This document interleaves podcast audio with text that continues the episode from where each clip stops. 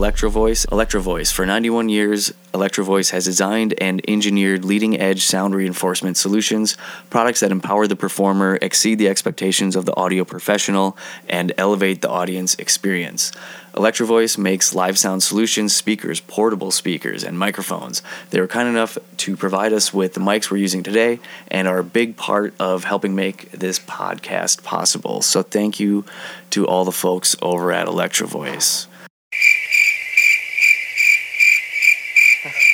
Good morning. Welcome to the Green Room Podcast. It is Thursday, August 2nd. Thank you for joining us. We have a very special guest in the studio, aka dining room, with us today. His name is James. He plays bass. He used to be our bass player. Why don't Yeah. you Why don't mean, you he introduce? played bass for me this morning, so he's Oh, still yeah, so he's of my still- bass still player. technically a, a, a bass player, I guess. What, why don't you uh, talk about yourself and um, Oh, all your loves good, to do all your, all your Yeah. good stories? thing. Well, let me begin by uh, what do you want me to talk about? Well, Jimmy plays in Frog Leg, which is um, one of the prominent jam bands in the Twin Cities and no. like regional area. The jam bands. Well, okay, I'm sorry. What else would you call no, it? I, I don't care. No. Uh, No, we do, we do a lot of different stuff. We improvise, and it's cool. I You feel like you guys are more structured impro- improv. yeah, we have a lot of just like structured um, You guys have songs written. songs where there's this. I don't know what the hell is going to happen in this point of the song. Like it's always just up in the air. You know, Right. That's right. kind of cool though. But then like the basis of the extraneous stuff around that is like structured stuff. You guys put Yeah. out a lot of music actually. I mean not like it's shocking, but more so than a lot of the other like bands of the same caliber that I see in Right. this this region. So Right. that's really cool. You guys have a new you guys are in the studio again. Yeah, we're kind of we're actually just finishing up a music video for this song that's going to be on the new record. Um, it's called Fortune. Uh, that's kind of just wrapping up, so I'm pretty excited for that. But um, yeah, we've just been kind of taking it slow. Of just like instead of just going into the studio right away, of just like recording three days in a row or two days in a row.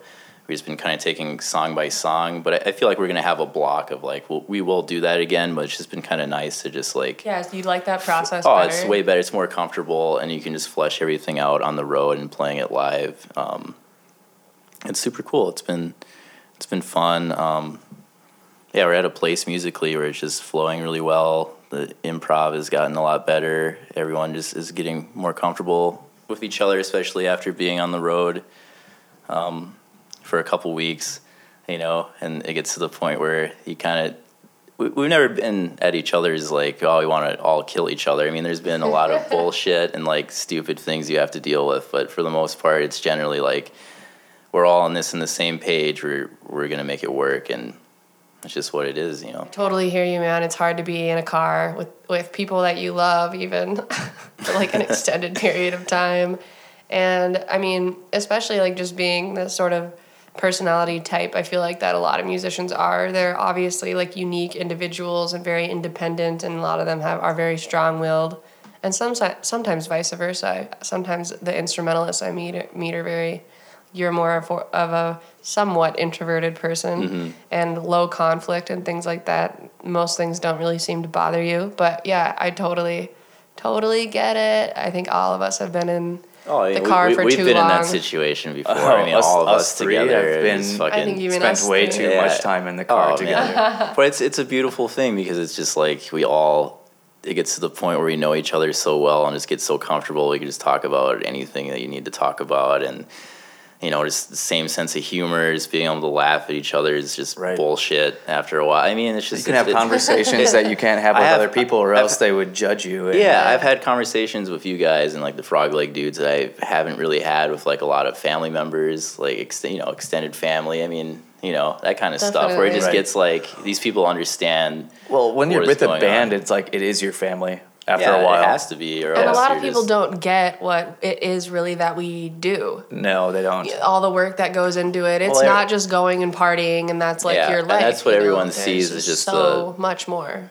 Yeah, That's, that's part of it. So I mean, for a brief, that's like it's like the same amount of partying as it is playing a show. It's just a blip. There is, and I think one of the biggest problems, at least that not a problem, but the biggest feats that I've had to overcome recently is like this constant wave where I'm on tour for two days or whatever, and then I come back home, and then I'm here for two days, and then I leave again. And it's like really hard to get in back into that groove when you get home of having to ho- calm down yeah. and like find your work ethic again and find your workflow and then the moment i always feel like i've pretty much found it and i'm feeling good and i'm feeling productive i get ripped out of it again so that i can go fly off somewhere else Yeah. and do it all over again and i think that is really mentally exhausting and can cause a lot of you know like existential dread because you feel like you're not being productive in the time that you are actually home or whatever that it is and a lot of people don't see that side of it so Well, it's just It's- hard to maintain relationships with people that just don't really understand that you're going to Totally. be gone Right. for a long time and just Even yeah. even like your friends, like oh we haven't hung out in forever, and it's like well. I've Yeah, I'm sorry. fucking uh, busy, man. I'm sorry. Like I've been gone, and then I'm I mean, back the I majority gotta of people work. I know understand. most people get it, like, but it- yeah. But yeah, there's not that sense of camaraderie where, where you really get it, where And you've that's done it and you've been through it and you get it. Yeah, and that's the weirdest thing about like when you are hanging out with other people that don't understand just that because at one point like when we're on the road you just eventually start making sounds at each other like everyone just understand like you just be blah, blah, blah. Yeah. and just people know like the stupid joke that doesn't even make any sense it's Yeah. just something that we understand like you just don't even communicate at a level that most Yeah, normal people having do Everyone just be on the same Right. page yeah, for what just, it is. it just becomes like this meditative, like, all right, we're on, we're driving in a car for eight hours. Let's just Yeah. try to make each other laugh. Yeah, if you, There's if you like such a spend eight hours- misconception though, like people thinking that it's just a party. I, I can't count It's- how many yeah. times I'll come home from a gig. People will be like the next day, hey, do you want to hang out tonight? Do you want to go out get a drink? And I'm like, hey, I just uh, got back from California or Texas. I, I'm exhausted. It was super hot there and I'm sunburnt and I'm just like drowned Right. out and I need one day to come back. And, and people will, I can't count how many times people will say, oh, your life sounds so hard. that kind of shit. And I'm Yeah, like, I know. It's like, oh, yeah, you stay alright. up till five in the morning, go to your hotel, sleep for five hours, get forced out of your bed again, get on a plane, do it again, like every single day. Yeah, yeah. It's like it's funny because Why it's like yeah.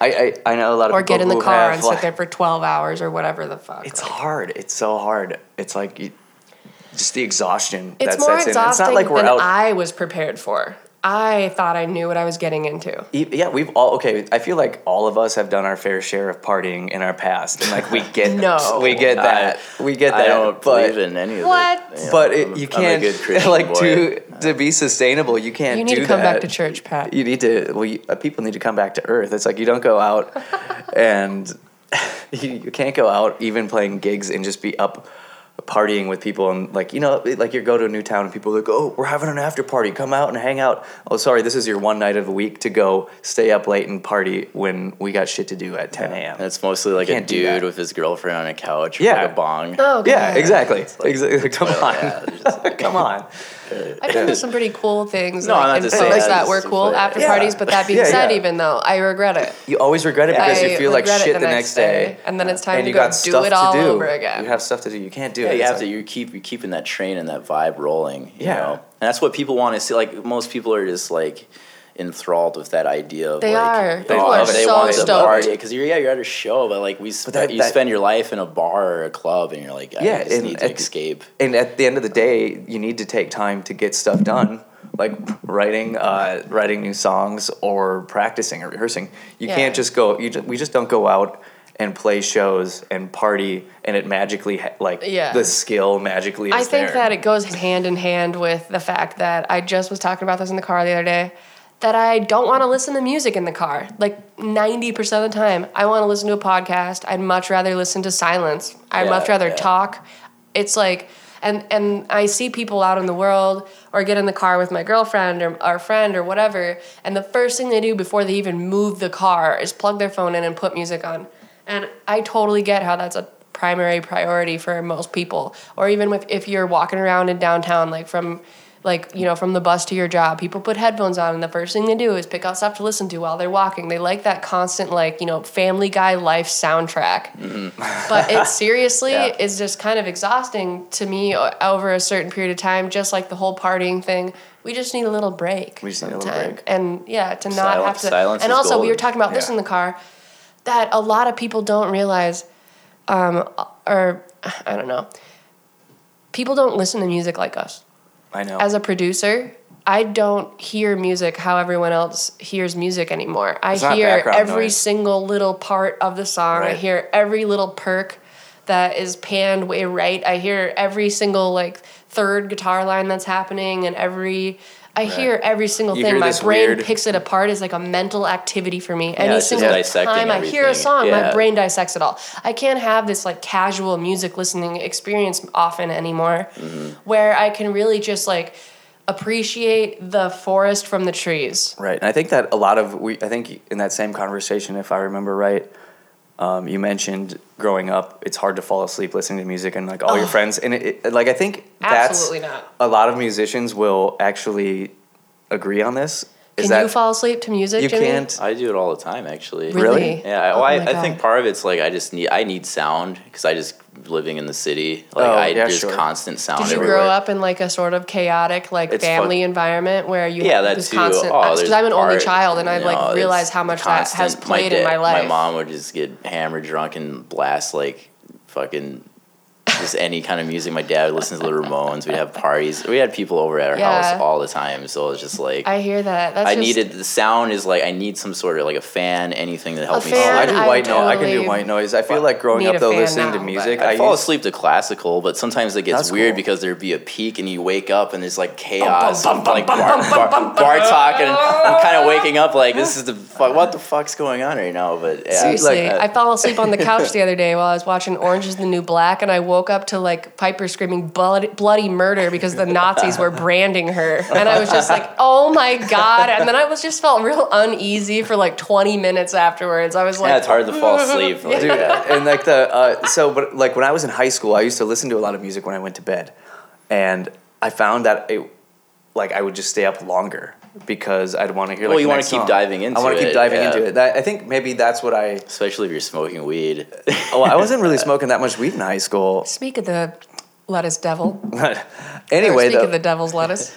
yeah go grab some of that uh, but i would sit there and listen and dissect music and i shouldn't say like to, i'll take back what i was saying like a lot of musicians probably don't listen to music when they're going to bed but if they do I, or just musicians in general listening to music i feel like they're all dissecting Mm-hmm. everything and even before i was a musician i was doing that and i think that's what made me want to become one Of course, yeah. You're interested. You obviously The have a, a brain that's wired to like just kind of dive. it. It's not just uh, oh, it's just a song. You want to know every in and out of like you what wanna what makes this song the way it is. Like why? What are the instru- What's the instrumentation? Like totally why agree does with this that. work? It's the dig in. Key, I think mean, since it's I was a kid, I used to do that stuff. I think But I didn't what- even know what my brain was doing. You didn't I would what it pick was. apart everything of a song and think that part's really cool, or Mm-hmm. that little thing is really cool. Right. But I had no idea that no one else was thinking about it that way. I remember Mm-hmm. telling somebody in like when I was like 12 years old, I was like, I think I just hear music differently than other people, and they laughed at me.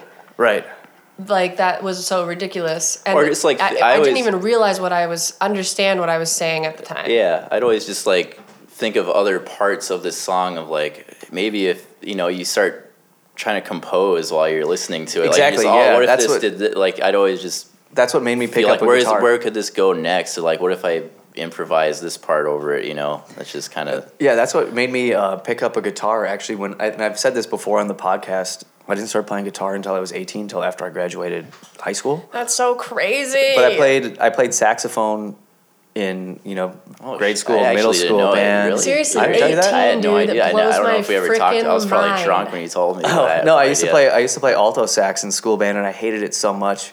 And I think it was just because of the material we were playing. I hated it so much. I, I came home one day in seventh grade and I was crying, um, and like begging my mom to let me quit. And she was a big proponent of music because she I was. think a everybody player. in band ever did that. I know, I know, right? At some point in your like seventh grade band career, you came home and you were like, I fucking hate the clarinet. Yeah, I know. And then like, but throughout high school, I was like listening to That's my a lot of the music. grade. Yeah, I was there, by the noticing way. yeah, the Squidward over there. But as I was as I was listening to music throughout throughout high school, I was listening to like a lot of rock bands, a lot of classic rock and stuff, and I started to compose like guitar lines in my head. And I would hear songs, and I'm like, "That sounds like that song. They should go together. They should do like a You mashup." do have a Yeah, really weird. and- and you he has a really crazy ear for this. I can do that too. Like I'll be at work listening to like awful, you know, music. me, me and Joe always talk about because he works at Cub and our grocery store gigs where they just play awful pop music. But then you, but then you hear the songs of like, wait a second, that chorus sounds like this Rod Stewart song, or like this is like, oh, those two could just go right into each other. You just hear it, and the whole time that's. Cause it just oh I'm good, but uh yeah, just it's interesting, you know how it works like that. No, you both have this really uncanny ability to pick out what samples from the instrument you play are happening like exactly. Like I can't count how many times I've had Pat. Well, I'll show him a new song that I'm into, and he'll be like, "Oh, this is this," and like just today I showed you something, and you were like, "Oh, Mm-hmm. Was this that is Talking this." Heads bass line. Yeah, yeah, yeah. Oh, really? I forget which. Uh, it's the one where Tina Weymouth like sings on it, or I'm pretty sure that's a Talking Heads song. I'm, Might uh, be a um, I can't remember. it might be a Tom Tom Club track. that might be it. Uh, Yeah. I can't remember. Anyway, Yeah. so uh, tell us a little bit. Moving on here, tell us, Jimmy, a little bit about um, the tour you had with Frogleg. I hear you guys always have some funny stories. Uh, yeah, the tour went pretty well. Uh, just a lot of uh, driving and certain problems that arise from having a van and a trailer. That's Yeah. it can be So, where did you guys go first? Uh, our first stop was in Mandan, North Dakota. It's this place called Rock Point. Yeah, beautiful Mandan. Have you ever known a woman named Dan? A woman named Dan? Yeah, it's like a boy named If, Sue. if I did, I'd probably marry her. but uh, But no, I, man, Dan. I, uh, it was it was fun. We played up there with uh, John Wayne and the Pain. Oh yeah, that's right.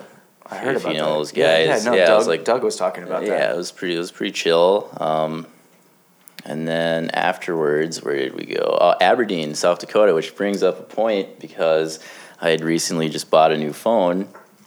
Nice, pretty decent phone. As as you guys know, I'm not a huge phone person. I never. I just toss it away in a corner and don't want to fucking deal with it. I hate social media. I guess hate's Yeah. a strong word, but I just I'm not the type of person that's just ever gonna you know You go on um, benders of strong dislike for lots of things. I, it's very, it's very it's a very beneficial thing. It's nice to you know uh, be in communication with a lot of people you don't really know and all that. I just I just don't. I I, I prefer face to face interactions with people. If I'm at a party or I'm at a bar, I'm just gonna like turn off my phone and hang out. You know. But anyway. So yeah, I just bought this new phone and we played a gig in Aberdeen, which was pretty pretty chill. Had some friends out there. Uh, went out to this after party in this basement, and I ended up, you know, doing doing some tequila drinks, and I dropped my phone in in a pretty unpleasant toilet, but I still had to fish it out. uh, there's no rice around, so I was like, well. Uh, I'm just gonna, you know, turn it off, see what happens, and then the next day we we're driving to uh, Montana. I opened up the case in the back, and I didn't realize it was one of those batteries because I haven't had like a fancy phone for a while. It was like the nice like plastic. Like, please don't remove this cover unless you're a professional kind of thing. But it was all wet, and I was trying to like, well, maybe if I just dry it off. But I, I'm pretty sure like my fingernail just like clipped this plastic open, and so I just my phone just completely completely started smoking in the middle of the Oh, shoot. on the inter, on the interstate. We're going like 70, and everyone just like the smell was awful. We're all looking at each other. oh yeah, like burnt electronics Yeah, is the and I was worst. just kind of sitting in the front uh, bench, and then Joe was passenger side, and we just kind of looked at each other. He's like, "Well, fuck, it, fucking throw it out the window." so I just like took this smoke grenade and just tossed it completely out of the window, and it's somewhere. So uh, if you're ever driving down the interstate in North Dakota, there, my phone is somewhere in that area. It probably So- started a, a field Yeah, fire. it's a dude. wildfire. It's it, it's, have- it spread to California. Dude, have you ever driven through, and I know you have, uh, driven through North or South Dakota and seen like those crazy burns that are happening? Oh, dude, it's nuts. Even in the Black Hills, uh, that's where my uh, family lives, or my, my dad lives in Sturgis, and there's a lot of like time where you just see the hills is covered in fuck just dead debris and all the forest fires they have out there. It's crazy. Yeah. Um, so uh, Megan, you got some. Uh, Megan's been working on setting out some stuff to play for us. So you got some stuff to play. Yeah, I'm We'll gonna, get back. I'm gonna we'll play get back you. to some We're gonna tour- play a little game. stories. Stories. I don't want. You don't want to Tour tell- stories. No, I, i'm plenty. down, but yeah, it's just I've made a lot of questionable mistakes in my life. Okay, so I'm gonna play a modern song, and then you're gonna give it a minute so people can hear it a little bit too. Okay. And then you can guess What the sample is? what the sample's from. And Okay. I have the sample ready to rock too. All right. I'm pretty proud of myself. I did four of these just right now. Nice. Okay. Yeah. Let's do it. All right.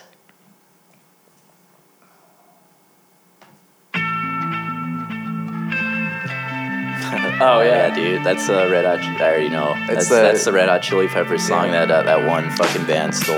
Yeah. Uh, Crazy Town or O Town, Town, whatever, yeah. whatever Yeah. town. Why? What? would- What? I, I was asking somebody about this the other day. Like, why were towns so popular in the '90s? That's a Blood Sugar Sex Magik like B side. I'm pretty sure. No, sure. it's uh, or is it? Or it's off of uh, Mother's Milk. Mother's Milk. That's yeah, it's right. a pretty yeah. little ditty. Off Yeah, Pretty Little Ditty Milk. thing. All Yeah. right, you guys nailed it. Here's the original song for people that have never Awesome. heard those. Yeah, I love. It's a great fucking song. Yeah. This is gonna get us yanked off of uh, SoundCloud Yeah. so fast.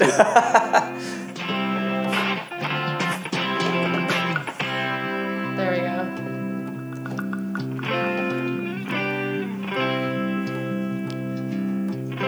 You can edit it, edit this part of it to just start To to later. the, uh, I love when they would do this song live because like John and Flea would just like just get up in each other's face and just uh, just kill it. Yeah. It's a great, great little instrumental. It's a great song.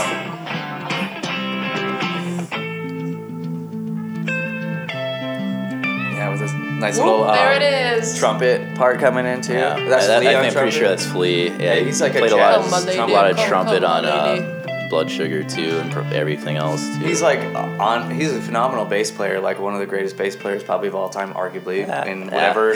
I mean, no, there's great jazz bla- bass players, but Does he Bodie play the trumpet live when he does? I've seen ever? him do some has. jams, but not really. I know he played. haven't There's like a video of him playing with Nirvana where he just like sits in on "Smells Like Teen Spirit" and like plays the trumpet. Was it good? Was it mediocre? No, I, I think it was just from the vibe of like, fuck it, it's like a punk rock. Like, Yeah. that's his whole mentality of like, we're just gonna piss Dude, people off. There was this band out of Minneapolis. I think they still exist. I just haven't seen their name in a, a long while. But the Fuck Nights, you know the Fuck Nights. I know you have. I've always seen that sticker on your And he has a case. T-shirt. I got this T-shirt. I've I had to stop had wearing it. it because as I got older, I realized like I'm not trying to be this like badass cursing on my shirt. You know, 'Cause out you and were. Before. if you like the shirt, Yeah, because I never was before, but I like the shirt. Um, anyway, It's a cool shirt. It goes with your grassroots hat. I like it. Uh, All right, here we go. Number two, Yeah. y'all. Number two. They had the same thing though. Trumpet player, punk band.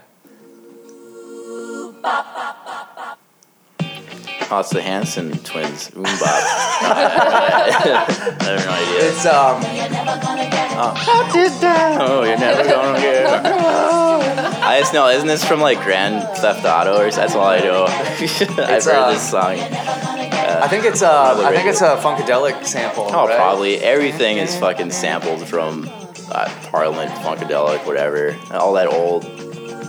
Is it funk is stuff. it funkadelic or James Brown? Or James Brown. It's one of the two. Yeah. Ding ding. This build-up is so epic. Again, I'm mad to get down with my girlfriend. That ain't right. Yeah, that's tight.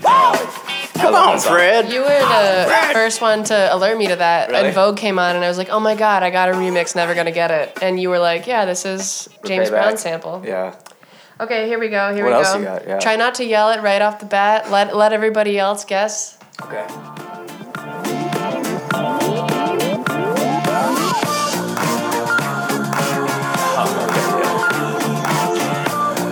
Oh, what a great, what a great sample. I did not know this was a sample when I first heard it. I saw Really? them live at EDC play this and Who became is this? obsessed. Who, who is this? What's this? Royksopp.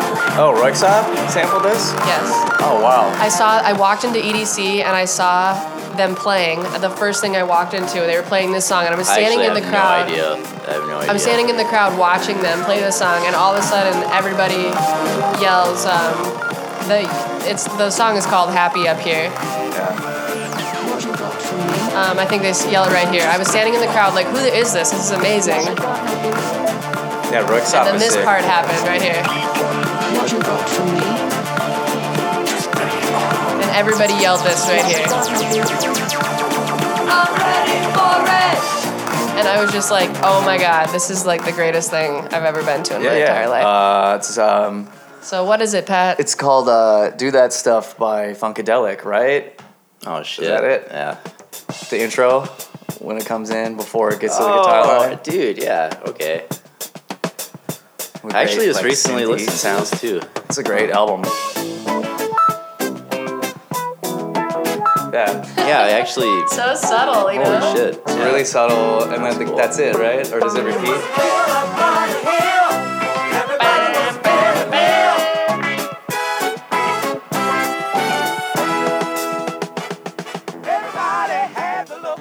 Well, that's funky. Yeah, that's so great. The guitar line.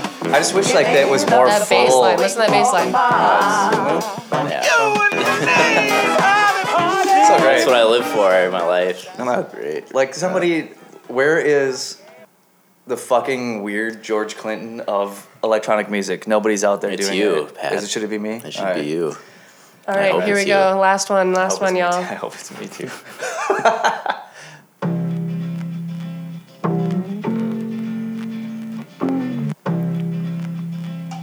Tribe Called It- Quest. It's uh, Nancy Sinatra. The goat. These, these boots were made for walking. Dude, that that song is awesome. Um, love that had song, a yeah. woman bass player on it. What, what's her name? oh, Carol King. Yes. Carol Carol K. King. Carol K. Carol, Carol K. K. Sorry. Carol K.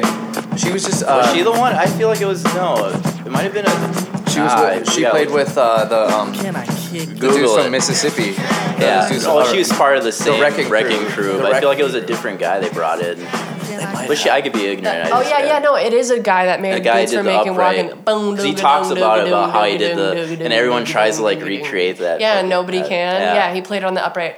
Yeah, but on that same documentary, which you guys, if I you're listening, you should it. watch it. It's called haven't watched The it. Wrecking Crew. It's on Netflix. Um, they do a thing with Carol Kaye. She did the thing. She did the a- a bass line She did a for lot, um, Soda Pop.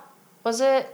Yeah, she did. They did a shit ton, and there was this one the other day that I was looking up, like who fucking played bass on this, and it was like an actual band. But they kicked all the instrumentalists out and had the Wrecking Crew come in and play. And Oh, just Carol kill K. it, yeah. Carol K. played the bass, and I always like laugh about that because when I think of some of these old songs where I'm like, who did this, and they they recorded with the Wrecking Crew, and I'm like, this music is really not that complex. Like, I'm if the band couldn't play this, like, why? Well, they probably Okay, just had listen the to- chemistry. It's just chemistry and feel and just with they knew multi-tracking and- this is quick. You know? Listen Yeah. to what everything that Carol Kaye laid down for electric bass. And by the way, she was a guitar player as well. Really? Um, California Girls, Wouldn't It Be Nice? Help Me Rhonda, Yes. all by the Beach Boys, Yeah, which my mother loves. Um, love the Joe Beach Cocker's Feeling All Right. She played the bass on that. Um, shit. I think he's hiding Randy Newman. sure, people. Can't take my eyes off you. I'm a believer. Is that I saw her face? Now Yeah, I'm a believer. is that the mon- That's the is that Monkees. Yeah, yeah. Um, in the heat of the night, I don't need no doctor, and understanding by Ray Charles. Ooh. Out of this world, she played the bass on Mountain High, River Deep Mountain High, from fucking Ike and Tina Turner. It's insane. Um, something stupid with Frank and Nancy Sinatra. These boots are made for walking. Oh, really? Nancy, I, I, for some frickin' reason, I remember it was like someone. I guess I'm the wrong, way we were. um, Barbra Streisand. I'll pass. So yeah, she played. Um, she do any Michael McDonald?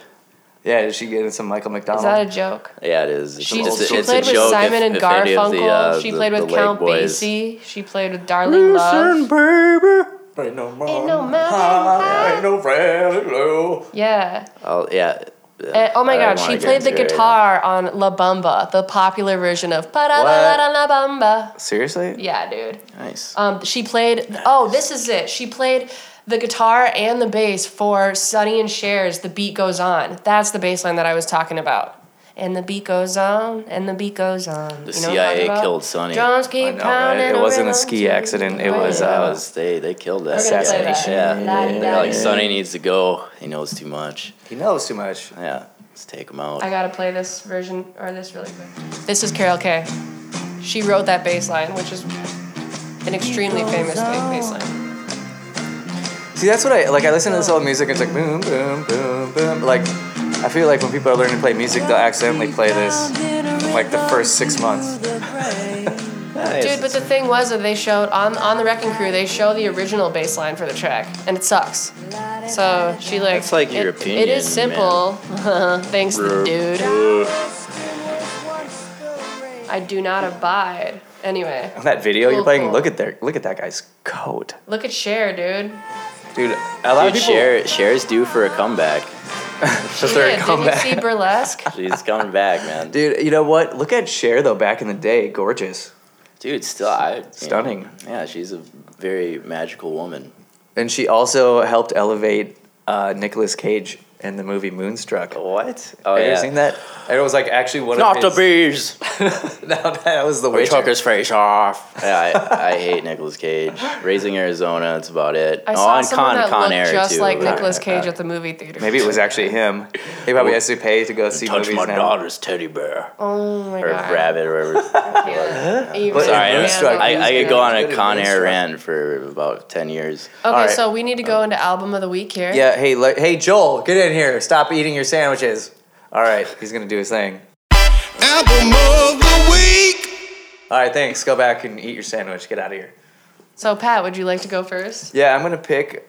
Uh, this is the first time I'm gonna pick an album that I haven't even listened to. By the way. Jimmy, you got to pick an album of the week that you're going to talk about real quick. if you- if favorite you want albums. to. Favorite albums. Yeah, I have to. If you want to, shut your ass. Oh yeah, sure. Uh, mine's gonna be the new uh, Flamingosis album. I haven't even listened to it yet. Flight Fantasy. Um, Is that what it's Flight? Fantastic. Flight Fantastic. I listened to Awesome. the title track with Bureau, featuring Bureaucratic and Bureaucratic. Let me see if you say that. I think it's Bureaucratic. Is it Bureaucratic? That's what I've heard. Oh, okay. Well, Bureaucratic. Uh, regardless, still. Weirdly, we are making a track right now, and I don't know how to say his Yes. name. But regardless, uh, his music's been great, His name's and Brandon. Whatever. and I've been a huge Flamingosis fan since uh, his album Great Hair came out. Which was like four That years is a fantastic album. I love Riding all the L. stuff. He's one of the few uh, musicians who, whenever he puts something out, I get a notification from Bandcamp, and I always go and toss him money for it. It's like That's awesome. whatever I a single or anything like too. that. I always I toss him think K Lab is my at least five bucks for his for his music, and I haven't listened to it yet, but I'm excited to. And it just came out yesterday. If I Yeah, yes. it did. Yeah, Yeah, So it's good. And um, it's in the vein of Googans. If you guys listened to the Googans podcast that we did a while ago, yeah. Oh wait, is he still releasing music on Tuesday? I feel like there's a disconnect of people who don't realize that the music street date is still is Friday now. it's not anymore necessarily. I doing- definitely deal with this on a regular basis. I think you can release it whenever you want. No, Tuesdays and Fridays are still the thing, but there's definitely Tuesdays are still a thing. A push. Yes, push people are uh, people are pushing on Tuesdays to get away from the mono- from all the fish in the All pond on Fridays. yeah, yeah, so it's sort good. of like both like dates that. are still acceptable release dates. If y'all didn't know that, yeah, Tuesdays used to be like official record store industry release, Release day, day in the and US. since digital has taken over, it's become Friday again. No, they turned it to Friday to the reason why they did it is they, they wanted to save CD and vinyl sales because there's a huge physical market in Germany and Austria. And Germany and Austria would get it the Friday before our Tuesday release dates. And it because of the digital It'd world, leak. they would leak. They would leak giant That's really albums. so it became a global release date for Fridays only because Germany and Austria still have a high uh, amount of people who still buy CDs and vinyl. Oh yeah. And That's really it. cool. It's because And now of- that's why they turned it to Friday, so it wasn't um, cannibali- cannibalization of sales, more or less. All right. That's super interesting. Fair enough. All right, well, I guess we gotta. so that's mine. Yeah, It's, it's Flamingosis. Flamingosis, yeah, flight fantastic. I haven't had a computer or internet in my house. Uh, does for a not very have long to be time. recent. Most of the no, ones we I don't pick have are any. old. Yeah, I well, I I, can I pick dived in. I, I forget the name of the. Just anything from Boards of Canada. You guys, I like to listen to really weird ambient soundscape I love that stuff though. stuff when I'm just like at my house, just Warbly. folding laundry. Yeah, really warbly background music. Which is It's really weird, cool. uh, which is also very weird to wake up to if you're in Yeah. a deep sleep. My, There's wa- been moments. my washing machine just made an ambient album the other day. I, I, I love it. It's it's nice. You know, I, I dig it. Boards Oh, Canada. that's cool, man. Yeah, Boards of Canada are, re- are really tight. I love them. Would you say it's more like a? Is it like an electronic ambient sort of like down tempo thing, or is Uh, it more like weird. explosions in the sky? Not or is it like explosions in the sky is more like post rock, like the guitars. This is just like Boards of. Canada is, is cool. It's like they run. It's electronic like beats, Hmm. um, and they, they do some sample based stuff, but they It's run like a lot of Twin and sh- Yeah, you know, they run a Oh, lot okay, of their okay. stuff through like Venetian tape snares? machines, and Okay. like so it gets like a wow and flutter through it. It's like it's stuff like- you don't listen to that. or You don't put Got it on at a party. Yeah, no. Uh, like, you're gonna be that guy. Unless your party is a heroin. Unless den. I like just bring it, bring a vinyl of Boards of Canada and just put it on and like. This is make why it's nice to hate each other. have new guests on that do new albums of the week because, like, I feel like we always sort of pick not the same genre of stuff necessarily, but obviously everybody has like their own Everybody has- taste. So it's nice yeah. to have new people come in and like introduce everyone to something totally different than what we talk about yeah. every week. Yes, absolutely. Yeah. Um, well, what do you have for us? Um, I I don't have an album of the week. I have a soundtrack of the week. Does that count? Yeah, Can I pick a yeah, soundtrack? Sound of Music. That is that's it, everybody. Um, actually, I'm gonna go with Maria. Maria. No. Um. Rent. Yes. No. West End's West Side Story. West Side West Story, End yeah. Story. West no, Side I don't know Story. shit about musicals. This is Really? all. This So is you're going doing West downhill. Side Story. Cannibal the musical. This is going downhill. I gotta rewatch. Oh my that. god, Oh, you it's guys are amazing, making me dude. take five thousand twenty nine billion six hundred minutes right now. Okay. Sorry, Um, Sorry. Okay, so um my soundtrack of the week. Did you guys not get my rent reference? I'm like pissed off right now. I've never like- seen. I, pre- I prefer Five Lease. hundred twenty-five thousand six hundred minutes. That's Oh, you know, that's that- that freaking song. I've never actually uh, seen or watched that. I've never seen it either, I've but I know that I don't song. Know anything about I don't know it it. was from that. I just know parodies. Anyway, the soundtrack of the week from from Megals is um Cats.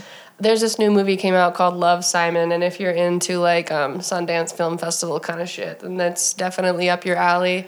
It's um, a little bit more schmoozy, like mushy than like Little Miss Sunshine, but same sort of vein in terms of like that it's a lot of like character development instead of like total plot. Lame. Would you describe it as a? I just want a to see movie? dragons blow up. You know, I haven't heard a soundtrack really this good since whoever does the soundtrack for um, Grey's Anatomy and um, The OC. Would you describe it as General a film So that? if you liked the soundtracks from The OC or from Grey's Anatomy, and they were both done by the same person, I can't think of her name right now. Alexandra Patsavas. She did the Twilight Saga, the OC Anatomy, or Grey's Anatomy, and Gossip Girl. Anyway, it's the best soundtrack I've heard since watching the OC and Grey's Anatomy, which I was into at a younger age, but they still have fantastic soundtracks to this day. They give starts to tons of indie acts that are extremely popular today, like Snow Patrol, shit like that.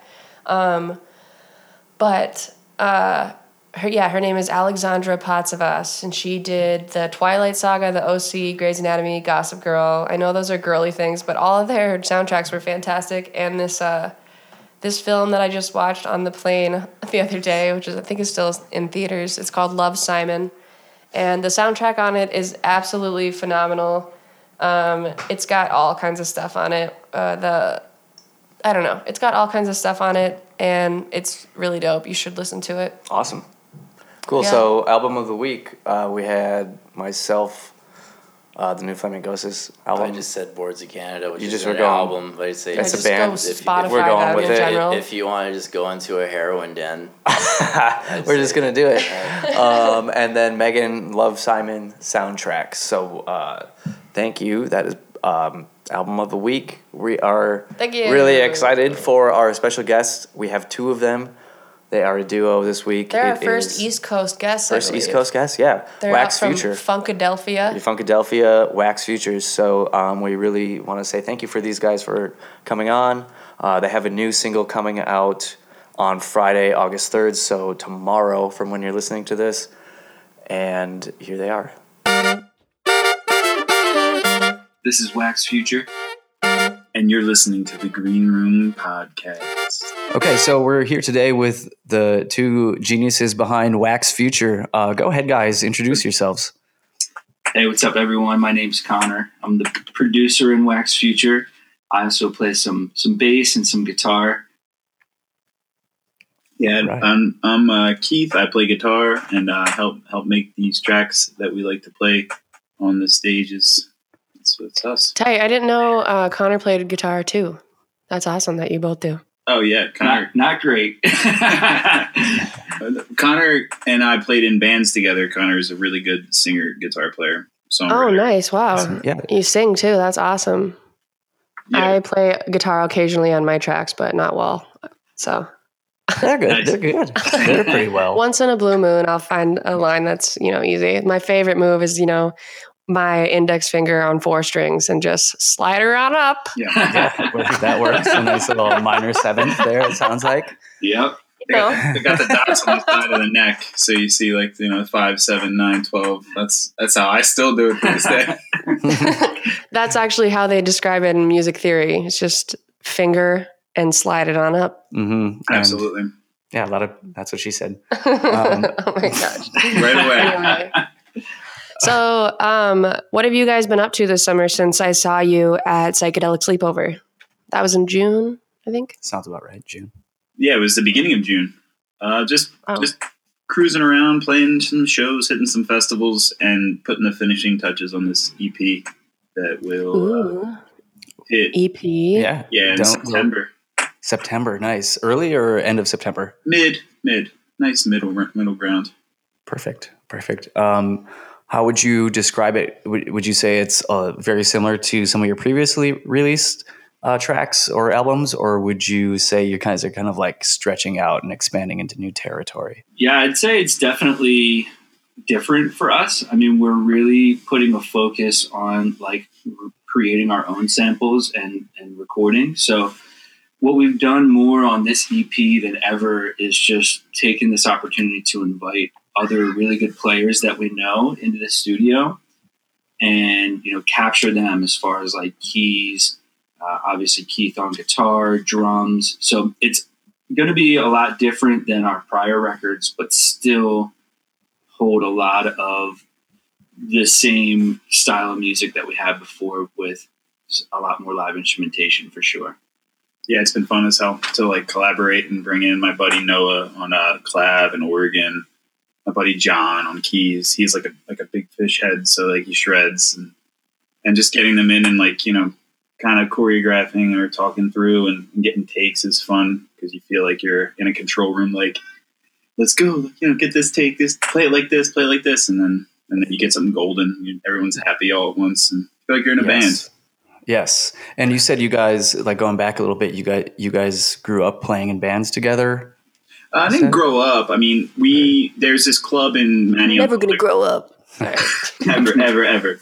Uh, there's this club in Manayunk called the Grape Room, um, and Connor and I had worked together, and we did the whole like, well, we both work together.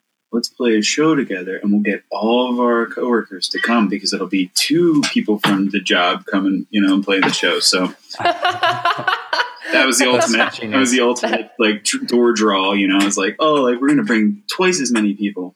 Um, and Where'd then guys- you know we just Where was that at? uh, it was in Philly, in like in Manayunk, which is like right outside. Uh, and and Connor like played ukulele, played like like reggae rock. I played punk rock, alternative rock, or whatever. And and we played shows together, a couple shows, and then we went and saw Pretty Lights, went and saw Gramatik, and you know a bunch of shows together. And like you know, let's let's try to make some. Let's get in the lab. Yeah, let's get in the laboratory.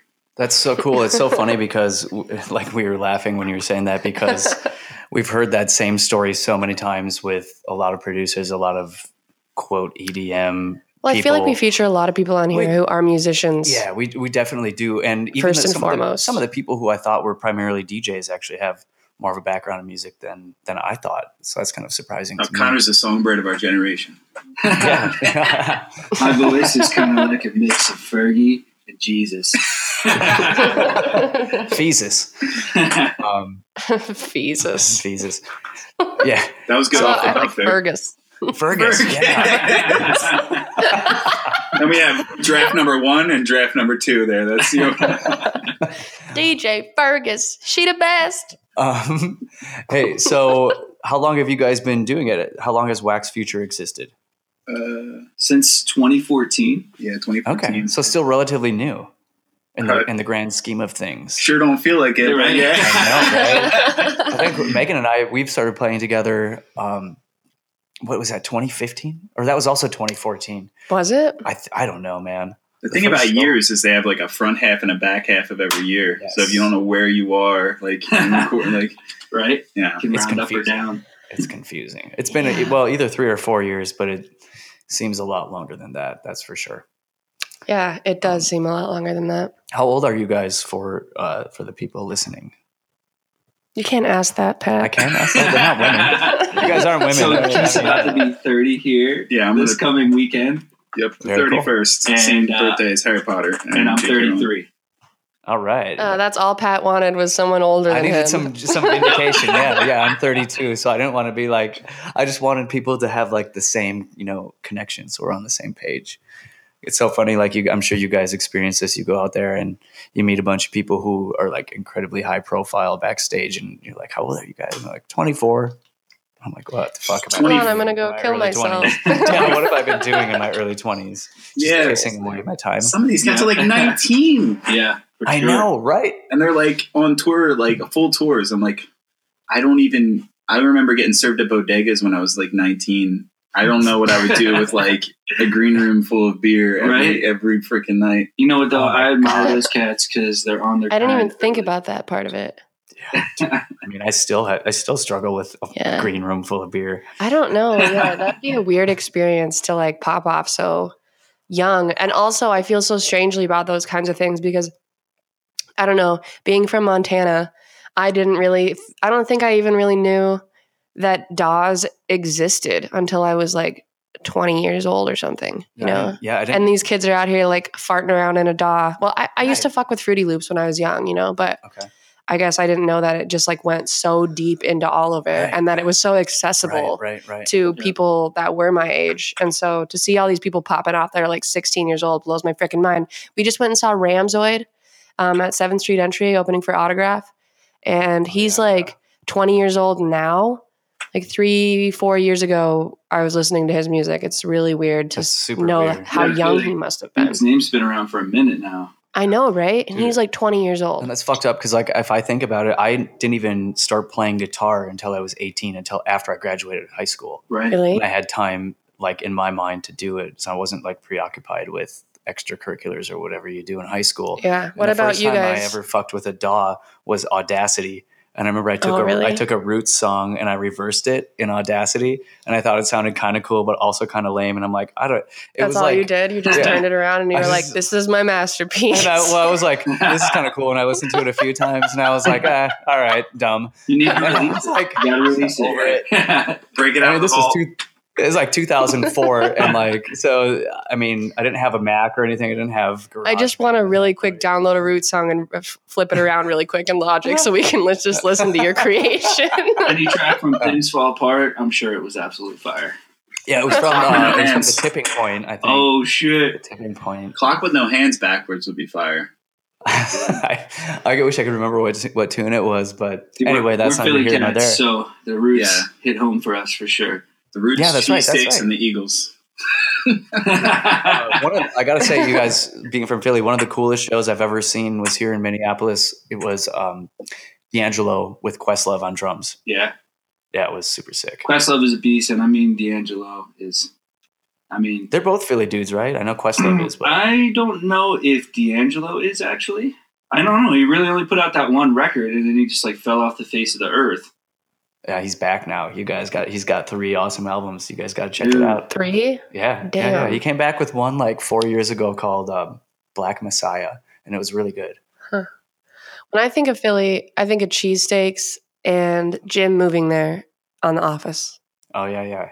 Oh yes, and how. Pam hated it. Pam hated it, but she came around eventually. I feel like that whole plot, man. She could, she would, could have just been like, "All right, go to Philly, She make us just- a ton of money." So wait, Pam just want to go back to Scranton the whole time? Pam, Pam wanted to stay in Scranton, and and Jim Jim was like, "Look, I can make us a bunch of money. This is kind of almost Oh, surefire." that's right. And she was like, "But, but."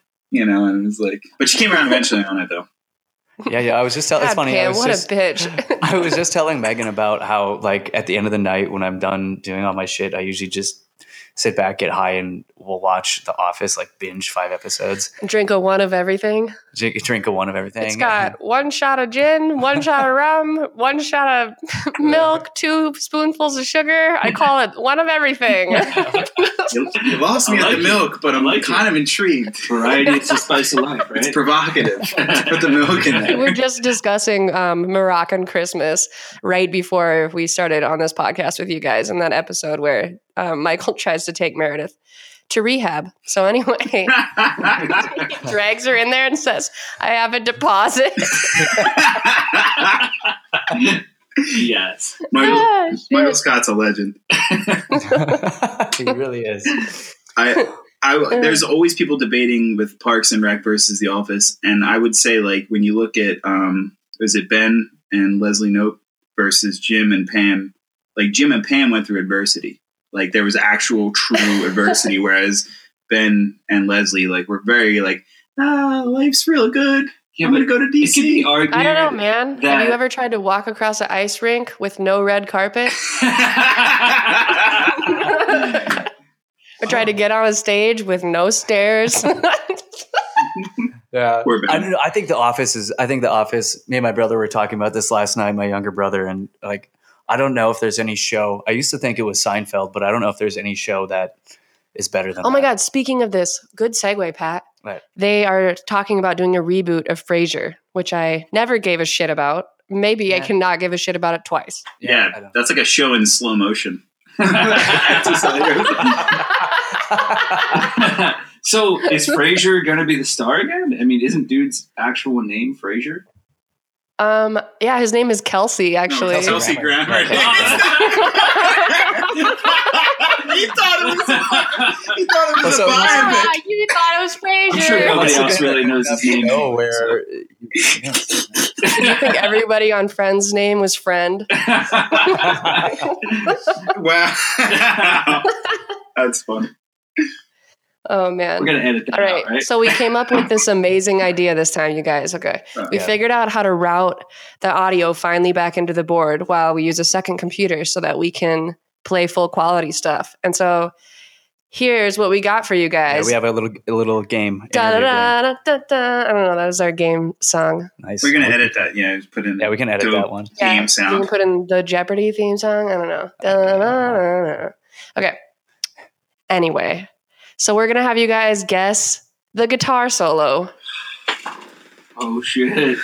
All right. Are you ready? Please serve up. I some think we'll softball. we'll um let we'll let the artist, the guitarist, or the song name slide as an answer.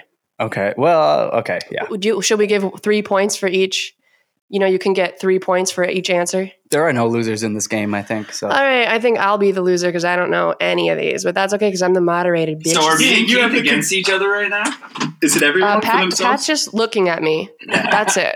He can't see Wait, who What's has the on? answers though? me. Okay, so it's everybody and versus But me. Okay, all right. I'm just gonna yell out the answers first to win this. All right, here we go. Here we go. Uh, never mind. Oh my god. Here we go.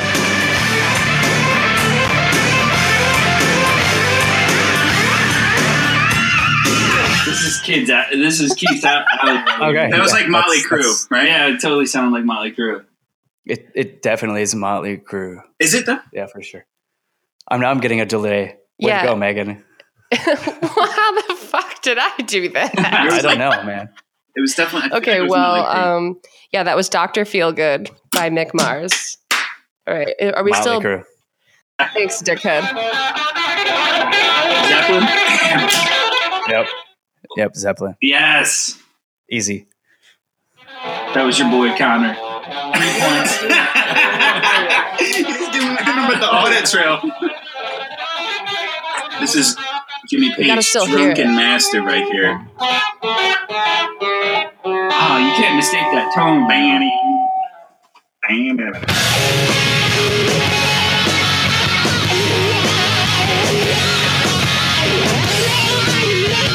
It's gotta, it's gotta Lynyrd it's Skynyrd. Fuck. Did really they throw out Freebird on us? no way. Was it? I have no idea. Oh, I know it. Right, I it know it. was Fucking. Beautiful Creatures, 1 a.m. That's the name of the band. Beautiful Creatures. This is the new one.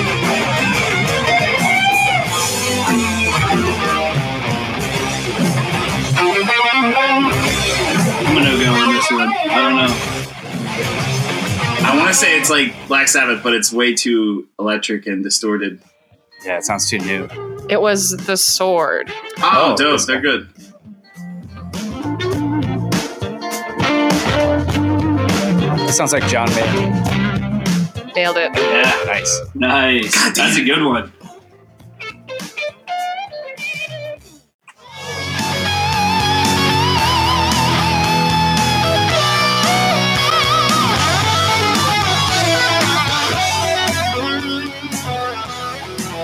God damn, all like rock and roll guitar solos sound a lot alike. Fuck. That was Megadeth. À tout le monde. Oh, okay. Dave Mustaine. Dave Mustaine, very a very angry, angry human being He's still angry. He's Why is he so angry? because he missed out on making a lot of money with Metallica. So I'd be Oh, that's true. pretty pissed. He was originally in Metallica. Oh, Dave before Mustaine. Kick him out for be drunk. Oh yeah, uh, Dave Mustaine was uh, he wrote all the stuff off of um, not like the record before Ride the Lightning. I forget when they were super thrashy Uh, before they got like Kill 'Em All? Yeah, Kill 'Em All. I think he wrote. Yeah, he wrote like Four Horsemen and stuff. He wrote those riffs, and then Kirk Hammett came in behind him and played all the leads. They had like a hug it out on like that one documentary where they all were like, "We're old and rich, but we're sad." Like they like all Metallica like literally had a That's my documentary. favorite. It was crazy. We're old and we're sad. Okay, we got three more here. That's it. That's it. I gotta-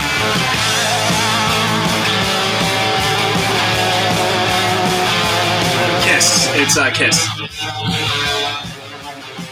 Ace Frehley. Yes. Nope. Fuck.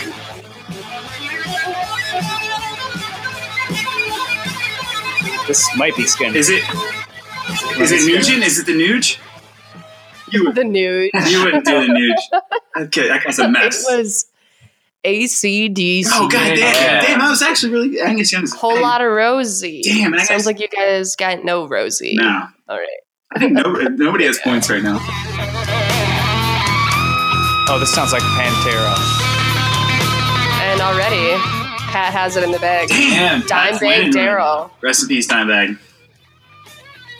Didn't he recently pass away? No. Uh, no, 2004, I oh, think, damn. or Okay. five. That would not call it recent. I was. It was like my first meal of college.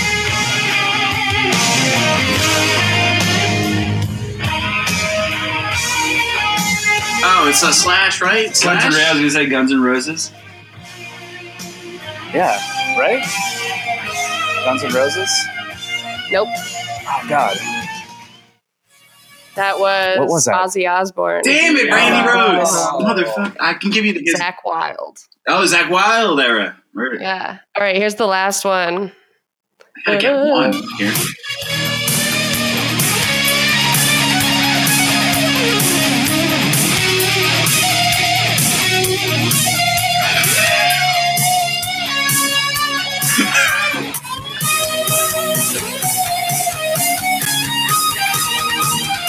I just feel like that's Randy Rhoads, but it's not though because it's it's very distorted and like it's very er, like modern. And Randy played It was Firehouse. God, Bill Firehouse. Leverty. No shit. God. uh, uh, Yeah, shit. You know, Connor put his hand up and was just like, "Yep, I don't know. This is this is not my neighborhood." Dude, I totally hear you. I that's why I was like, I'll be a moderator. I have no fucking clue. I got one of them, so that's good. Yeah, you guys nice. did pretty job, well. I'm impressed. I think that You were close. I think I got none. on most of them. Keith, you got the first one. Oh, did I? Sw- Oh yeah, there- but- uh, yeah, I did. Don't forget. We'll make sure we edit we were that. in. editing that one out. Then starting on the second one. Yeah, yeah. We'll get it. In. We'll, We'll, get it. we'll in. get it in there for you. That's, what what, she she said. said. Ah. Talk about the goddamn office. Um, we, we, you know, we might have to edit the whole thing out, Yeah, we'll just get rid of all of that. sake of copyright. Whatever. Let's just delete this entire thing. What do you guys got coming up for shows? Are you stoked about anything? yeah, we're we're we're going. I mean, we're going to Denver. Uh, we're doing the Pretty Lights pre party. Um, Nice. really, that's a big reason why we make make beats and, and play shows. So, you know, we uh, we we've started to do these pre parties. We did it last year with Daily Bread and uh, in Nola, and it was a ton of fun. So, going to Cervantes Ballroom, got to get to see the other side. I never even went over there. So, Oh, nice. You're on the other side. yeah, or on the, like the other side of the other side. Yeah. Ballroom. Oh, The other side of the other side, Yeah. or the other side? uh, who's on first? Uh, no, he's on third. I'm, I'm confused. but yeah, so we're so we're going we're going to Cervantes Ballroom for the pre-party. We have we're headlining uh, Sounds in uh, a week or two, um, which would be cool. We got like a nice long like festival set, which is fun because you can dig in and play. Like we're already talking about playing like old stuff, like super old stuff, and, and really making it an event. And then what else? Word. We've been talking about like, um, I don't know, different artists and their preferences about like what percentage of their set they prefer to be original and stuff like that. Do you guys play like 100% original stuff all the time or do you feel Yeah, we do. We 100%.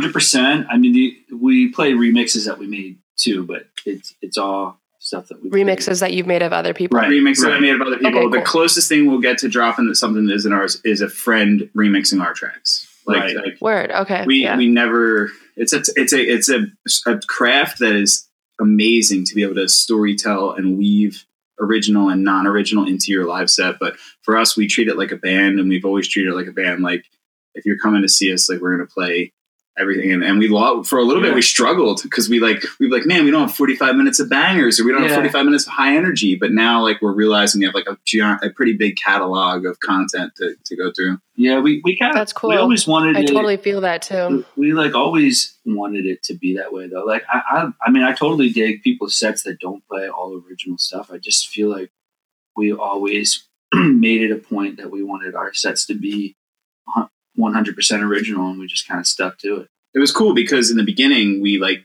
we would play these like like half crafted beats just to get by like i'm saying year one i'm saying like the first trip around the sun playing like this music like we would be like all right wait well we need to play 45 we'll play this the you know and like we take a beat that was like was no nowhere near ready and then like push it out against the crowd which is like huge because you get all this human organic Yeah. feedback It's kind of useful for us because we like started to, to feed off of like what the crowd dug, and I think that that played a part in a lot of songs that we ended up finishing like early on. absolutely they they guided us That's they were like our compass on like oh that, that's a, that's a track we should finish or not you know Yeah, I mean, I think when you play a track that's like half finished and like people really dig it, it like super inspires you to like finish that track and just make it special. That's funny because I was just gonna say I do really dig to play things that maybe I've like half finished or whatever, just to see what the vibe is and if it does go off or whatever. But I find that if it does go off, I'm often really tempted to leave it where it lie, and then I'll have like lots of unfinished or like half finished tracks that I end up turning into just like live edit things that I don't actually ever put out. That's definitely we, we call it Struggle. over listen syndrome Yeah, call it o- Yeah, OLS. totally. OLS, uh, please share for awareness. OLS is a, is a condition that affects eight out of 10 producers. yeah, we have this thing where it's like we're we're making a track and we just like keep listening to it and like analyzing it and we just end up getting like stuck in this hole like not finishing it. Kind of like you mentioned, Megan, where it's like you just kind of want to leave it where it's at. And Yeah. Sometimes sometimes uh, tracks never get out of that OLS hole. Yeah. And become the OLS hole, yeah. Seriously. That's totally true. It's like deleting a track is like lifting a 50 pound, 75 pound weight. It's, but it's just simply like a riser that you've like come to love or something. You know, it's like, oh, that yeah, one no, sound. And you delete it, you're like, where'd it go? Everything's broken. Totally. Sometimes, yeah, I just don't know where to go with them after that point. I guess I sort of feel like I'm just going to quit while I'm ahead. Like I'm like, oh, people are already liking this. Just like not do anything else to it. no, it's definitely a pitfall. Yeah. But for us, it was So- just we were stuck. Like early on, we only had like a half an hour worth of Yeah, we were material. stretching it. That's tough, dude. I mean, it takes so long to acquire enough playables to like make Mm-hmm. a good set. And especially like even if you have things, well, that's exactly what I- I think is the good term for it. Cause you can make a fuckload of material, but not all of them are going to be playables. And that's really like been part of my biggest thing Yeah. too. Same as you, and you're saying like you wished that you would have a whole hour of bangers or whatever. I like I had to kind though. of get over that as well and like Yeah. realize that people did eventually you know i don't think they did at first but eventually they wanted to hear like what i would do with it you know Well, yeah, we've done that before too, though, Megan. Like we've played over the years, we've played songs out that, I mean, we played a lot of songs even in our set to this day that are just live edits that we haven't released just to extend the set. yeah you know? definitely i mean just- it's crazy with you pat pat's been with me for three to four years now and so he's literally been through literally the entire process from i think he put he was one of the first live musicians i ever featured on a track um, and that was right when i started to feel even comfortable playing my own tracks out live so he's been with me since like Oh, really? I played 0% tracks, my own stuff live to the point where we have played 100% original sets. I think now we probably do something closer to 75 or something like that. Yeah, but when we first like were going with it, like, do you remember when we were on tour, like two years ago or three years ago? Whenever we first went out west, a lot of the tracks, like, we were just coming up with like you would make like a two minute live edit just over it, so the musicians, the instrumentalists, could just kind of take that groove and run with it, just Yeah. to just to even give us an extra two or three minutes. Yeah, and I think people don't realize, and you guys can probably relate to this. A lot of what's going on up there in terms of like set list versions and stuff like that. People often ask me questions about like how does that work, and like a, I've even reached out to other artists whose songs are just dope that I would like to play that are obviously like friends of mine, and say say, hey, you know, like can you take this guitar part out of it so that my live guitarist can play it? And that's really, cool. I think, a really cool part about this like I mean, like obviously not pulling it so that Pat can cop somebody's solo and do it, but you know, like if it's a simple part or something like that, and like I can make a little room for someone to, to do something Oh, live, yeah. it's really cool to be able to do something like that. And I don't think people realize all the all the effort that really goes into being able to have those people live with you on stage. at uh at psychedelic sleepover it, it reminds me literally i was backstage with oscar with Opiuo and, and he was like he was editing ginger lizard to make sure i had like more time. And but we were doing it literally backstage like whatever 15 minutes before he went on. And i was just like shaking you know i was like he's like i was like wait you're giving me all like extra time? Like you know like so it's the culture is cool because people want to share their music and they want it to be expressed in a way in a new way you know? So when you hit up a cat and you're like hey you know we want to have somebody play on this it's like absolutely. I think that's the, a great piece of like dance music you know what i mean like Yeah, I totally agree. And I think that it's kind of, it's almost, I wouldn't say exclusive to our bubble of what we sort of do with this whole trip hop, mid tempo, you know, like, I don't know, this bubble that we're in. And I feel like, and I've heard a lot of people say this is ter- in terms of like the demographics of people that come to our shows and listen to our music and things like that, is that those crowds are just full of especially nice, like community driven people and I think that's true of a lot of the artists that I meet that do the same kind of stuff as us. And it's kind of weird to think that a genre of music could dictate your character as a person. But I've really yet to meet somebody that makes the kind of music that, or, you know, makes music in our wheelhouse that is a total asshole yeah and it has no interest in doing like community driven collaborations or like anything like No. that. So that's really 100%. something that I would say is a little bit specific to where we are and the bubble that we are in. i would i would own that for sure i think it's like open source it's it's an open source creation it's open to interpretation, you know, and I think that uh, that's something that's pretty cool about our sort of subgenre is that you know there's some humanity to it. You know, there's like you know there's actually people doing stuff live in in front of you while they're playing shows, and like I don't know, there's even parts where people mess up or you know don't play something exactly like it was on the record, and I think that's special because it draws a connection with the listeners too, you know, and it just kind of shows Yeah. some humanity and and just shows that we are making music in front of you, which is Yeah. Yeah. Well, we're also just a culture, Absolutely. you know, a remix culture. And I think that this specific area of music, like, you know, like I'm talking about our wheelhouse, is definitely more remix driven and like resampling driven than a lot of other things can be. yeah And Mhm. so, um, I think that plays a large part in Yeah. it too. That we feel like it's open to interpretation because we're constantly interpreting No, things absolutely. That's what I for was. Yeah. ourselves. yeah, that's what I was so psyched about when Megan and I started playing together, and we had a we had a drummer at the time too, because that was like 24. I think it was 2014, maybe 2015, but it was at right at that time at the cusp where you know, electronic music was still huge. And it was just primarily just a DJ up there, and there there were some DJs like I think Grizz was just kind of getting his feet, you know, and he was playing an instrument live, and he had bands like Boombox. Is that Boombox, right? Yeah. That does that. Yeah. Um, I always get them confused with Boombox Cartel. I don't know why. like literally every single time. Boombox brings the But- Heard disco. much about Boombox lately. Yeah. Okay. So it's Boombox. Yeah, those guys. And there was like people doing that, but it wasn't a lot. And you could tell that there was people out there that wanted to see that.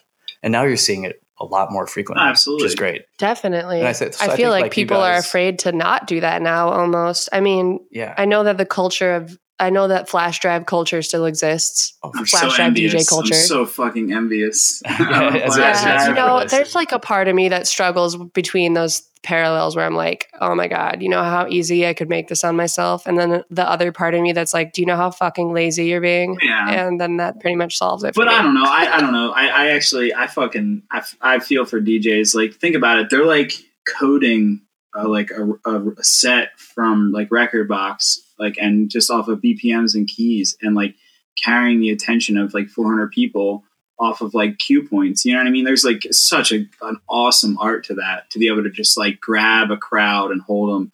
Like uh, somebody I, I love that does that is like Flamingosis. Like Aaron like grabs the crowd and just holds yeah. on. Does he play on CDJs? I mean, I'm no, he does Ableton sets, but I'm just I'm saying in general of just like like grabbing a crowd. You know what I mean? Like yeah, like yeah, in for A- sure. with Ableton and things like that, you can you can pre you know build it or whatever, but like you still hop and jump and skip around in Audible and change your sets. But uh, but to do that from Rekordbox, to do that from a from a USB drive, like with a plan, like that's that's pretty damn dope. Like Yeah, it's Yeah. impressive. I mean, impressive. I I come from that side of the culture.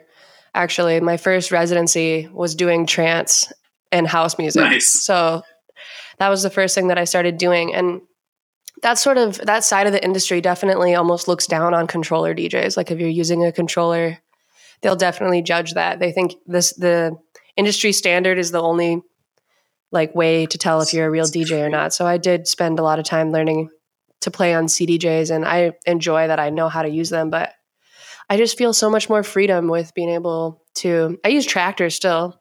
I still like that better, but I mean it's just personal preference at that doesn't point. it but- seem like infighting and like the concept should be just are you good at holding a dance floor like with or without whatever like it's Yeah, no, regardless like 100%. i feel like it doesn't matter what the hell you use I, See, we talk about this from an artist perspective and different musicians or instrumentalists or DJs or whatever. And it's all this like internal bickering and judging. Um, and you look at like old school guys who look at producers nowadays who are like, oh, that's cheating. They can just go into a computer and Ableton and, and tweak that and blah, blah, blah. And I had to use a 24 channel mix board or whatever and outboard gear to route all this stuff with patch bays, et cetera, et cetera. Um, and that's cool and everything. But really, the end result is, especially if you're playing live, is it good? Do people like it? you feel good It's not. It, once you make a song, it's out of your Carry hands. Once you dance play a song live for somebody, it's out of your hands. It's on the uh, the mind of the people watching yeah, it. that reminds me of that Yeah. Andy Warhol quote that's like um, pretty much just like don't actually, you know, I'm gonna read it really quick. Um, Yeah. but yeah, I got it already. oh, you got it. Yeah. Um, don't think about making art. Just get it done. Let everyone else decide if it's good or bad, whether they love it or hate it. And while they're deciding, make more art. yes I kind of live Yeah. by that. Fuck yeah. Stop worrying about if people dig what I do or not, because it's really hard to not care about that. Yeah. Right. But if I bury myself in making more shit, I can manage to do it. Uh-huh. yeah Mhm. yeah it's like uh don't climb the trees just stay inside the forest you know don't try and see above Right. the trees and uh Right. I, I I think of every OG I ever talked to. They're always just like, "Are you carrying the crowd? Like, are you doing your job?" And the job is to is to pay attention to the crowd and make sure that they're having a good time because people are out there Totally. making fools of themselves. I mean, we've all started on the on the dance floor dancing with our eyes closed, hoping everything works, and then if you know if a DJ misses a cue, you stop dancing. So you know you're just taking care of the guy with their eyes closed. You know, and that's that for me from a guitar standpoint that's what i do i try to make my parts flow i look out into the crowd i I, I match with flow artists, you know, like flinging around hula hoops or, or you know spinning LED wands and things of that nature. It's just a connection. So uh, every OG, same same story from every OG. I don't care what you're doing as long as you're taking care of the dance floor. Yeah, and I mean, from a production standpoint, I mean, if you're making tracks that you really feel and that capture feeling and emotion, I definitely feel like that translates to the listener as well. And, so I think that that's an important side to it. Just always make music that that you feel as an artist and that you're inspired to make. And I think that that's always going to translate to a dance floor too. Yeah, absolutely. We've had people come up to us, and I love Megan. You said I'm never saying banger again. I'm saying playable. I think that's so great. Um, like a more a less playable, receivable track, but they'll ask for it. You know what I mean? It might be something super down tempo and super vocal driven that we have, but they want to hear it because they came. That is always jarring to be asked that. For yeah, because they, because you don't expect it. yeah, it's because it's because it's they carry that track with them potentially, you know, because it hit them in a certain way, it hit them at a certain point in their life, and and that's the most humbling feelings. Like this isn't a banger or playable. Damn it! I said I just said I wasn't going to say banger anymore. This isn't a heavy dance floor tune. This is like some kind of introspective, soft, slow, you know, tune, and, and Totally. they're they're calling for it at the at the club, or you know, to, for for lack of a better word. Yeah, but most importantly, I mean, mm-hmm. it made them feel something and it like draws them back. Maybe there's some nostalgia associated with that song, and and or you know, it just really made them feel something. And I think from an artist For sure. standpoint, like that's like mission accomplished. You know, If you're making artwork that people feel and they appreciate it, and because it, it helps them feel something or draws on an emotion, like mission accomplished. and that's why our record, our newest EP, is called Source Code because we uh, we've been you know we've been actually like kind of scoffing at like technology a little bit, you know, with phones and everything, but for this time around, we kind of thought about like using the technology as a metaphor. You know, like what's your source code? What's what drives people? So you know, what drives people to these shows? What drives people to festival culture? You know, what is your source code? What's your what's your you know driving force of why? So and let the music help you get back to yourself. you Yeah. know? Every day you go out, you know, we work, even as artists, we still work nine to fives and Yeah. shit. And, you know, we come home and we make music and it's, uh, it's tedious sometimes, you know, we work two jobs and I'm sure you guys have been on that hustle too, you know, but, you know, when it all pays off when you just make music that you feel and it really helps you just shed those layers of, you know, the daily life and just brings you back to your your core and to who you are as an artist. So, yep, source code. Yeah, I think sometimes Absolutely. people mistake the metric for a good song as are people moving to it. And I think I've brought this up on the podcast several times that um, Manic Focus told me one time. I think I told shared that insecurity with him about it, and he, like I said, I won't go into it much more than this because I've said it before on the cast. But he just was like, you know, if people aren't dancing, that doesn't mean they don't like it. Think of how many times you've just kind of been in awe of something that was happening on the stage or whatever it may be. Um, but you weren't like moving around like a crazy person, but you were super into it. So I had to like throw that metric out the window and stop worrying about that just because I wasn't playing bangers. Uh, doesn't mean they're not playables. Ooh, So- That's an awesome insight. Now we just now we just switched and crossed over banger and playable there. I like it. Yeah, I mean, and the the cool thing is though is like with all the the time that you put into it, like you said, maybe working a couple jobs, working a nine to five, and going home at night, telling your friends, "No, I want to work on a track, and I don't want to go out to the bar for happy hour or whatever," or waking up early, however you do it, staying up late, sacrificing sleep, however you get your music done. Lots of that. Um, you never know how people are going to receive it.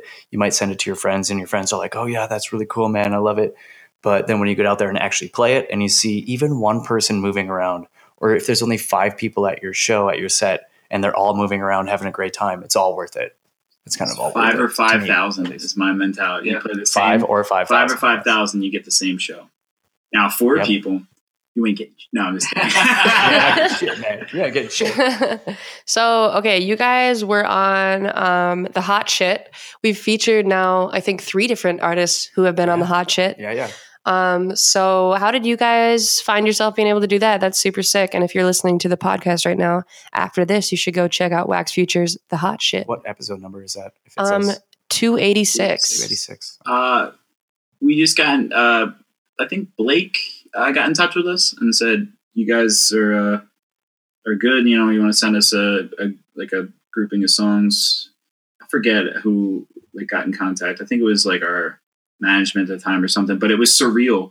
I think with every big opportunity, it's not real until it's real. You know, and like it's never, it's Yeah. never, it doesn't exist until it happens. And I remember we were going back and forth. We are like, do we do we do all original? Like, do we do every you know just a bunch of wax tracks put together, or do we we drop? We like asked them. We're like, is it cool to play all just Wax Future? And like, and Connor got together and strung strung all the tracks together, and and then we we heard our music on Sirius radio. I I- I was saying we should rent a car. was a milestone for Yeah. sure. That's awesome. Congrats. That is That's funny cool. you say you were you were worried if they would care that it was all you guys because we were just talking about on this cast a couple days ago about how I was talking to Break Science and one of them was talking to Derek at one point and he casually asked them when like hey hey how's it going? So you still playing other people's music? And we've been like kind of laughing about that. So I mean I'm sure he loved that you played all your own music sure they yeah, were- they it's, uh, yeah, it's it's all we know. I don't know. We got a good response. We sent it in. We're like, "Is this okay?" And I think we got the response like, "Yeah, this is dope." And we're like, "All right, cool." Yeah, so yeah, I don't know. I like Awesome. listened to all the other um, hot shits, and like they all like. I I feel like I just did what we wanted. I just feel like we just got in the studio and strung tracks together. It worked out really good, and we're like, "All right, let's not add other music. Let's just Yeah. see if they're like this." And and it's, it stays on. It That's stays awesome. on kind of message from from from jump. yeah, Except we Yeah. did end it with I- I the I'm with our gonna- homies. Shout out our homies, the business from Philadelphia. We did end it end it with their flip of our of track, one of uh, our tracks. yeah, New Funk City. We, which was cool to end it. Like my thing is like I, I like live to try to put people on from our town. You know, like our newest single coming out has uh, uh, the homies Essenite on it. They did some nasty analog work, and we, We just want some Philly MCs on too. We some a Philly MCs, yeah.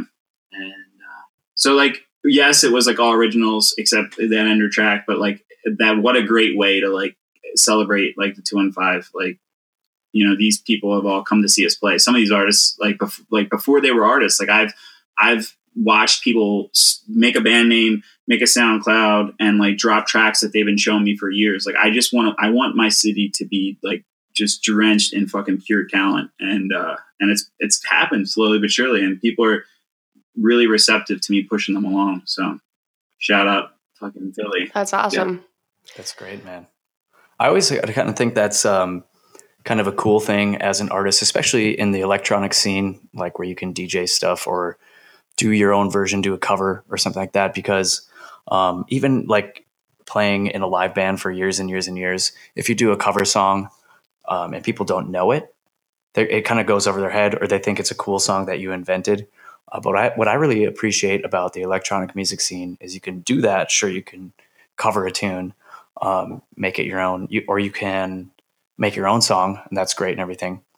But you can also sample and bring in other things from any type of music you want to expose, whether it be from people in your city that you're playing their mm-hmm. tunes, your friends out wherever they live playing your tunes, or sampling like an old song from the 70s that you just think people need to know, you know? And you can just expose it to people. And that's what I really, really appreciate about yeah, Con- what we Connor, do. It's kind of like an open holds format. a special place in my heart as far as like you just queued it up for Connor based now. music.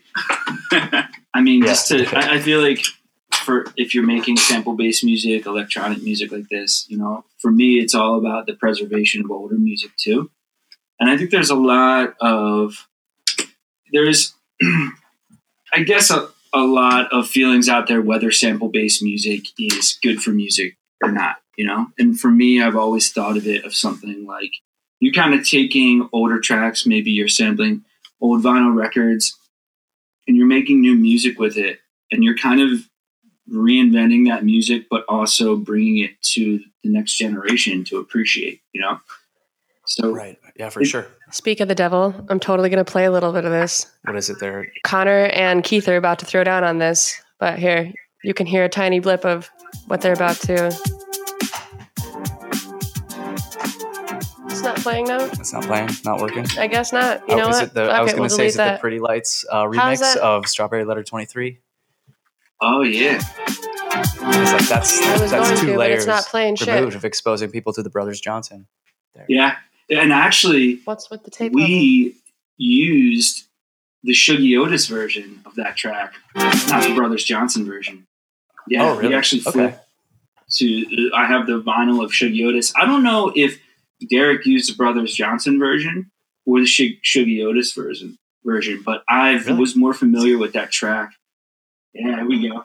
So this is like knowledge to me because I just thought it, uh, they the Brothers Johnson wrote that song. I didn't know that was a I Shuggie actually Otis think song. Shuggie Otis wrote it and the, the Brothers Johnson performed it. So I'm not sure if that credit is. Somebody grab a Google machine. Yeah, I, I think that Derek used the Brothers Johnson sample, and I just knew the sample immediately. Identified with it. The I identified it as the Shuggie Otis one, and I had the vinyl, so I was like, yeah. Oh, okay. Oh, we got we got some.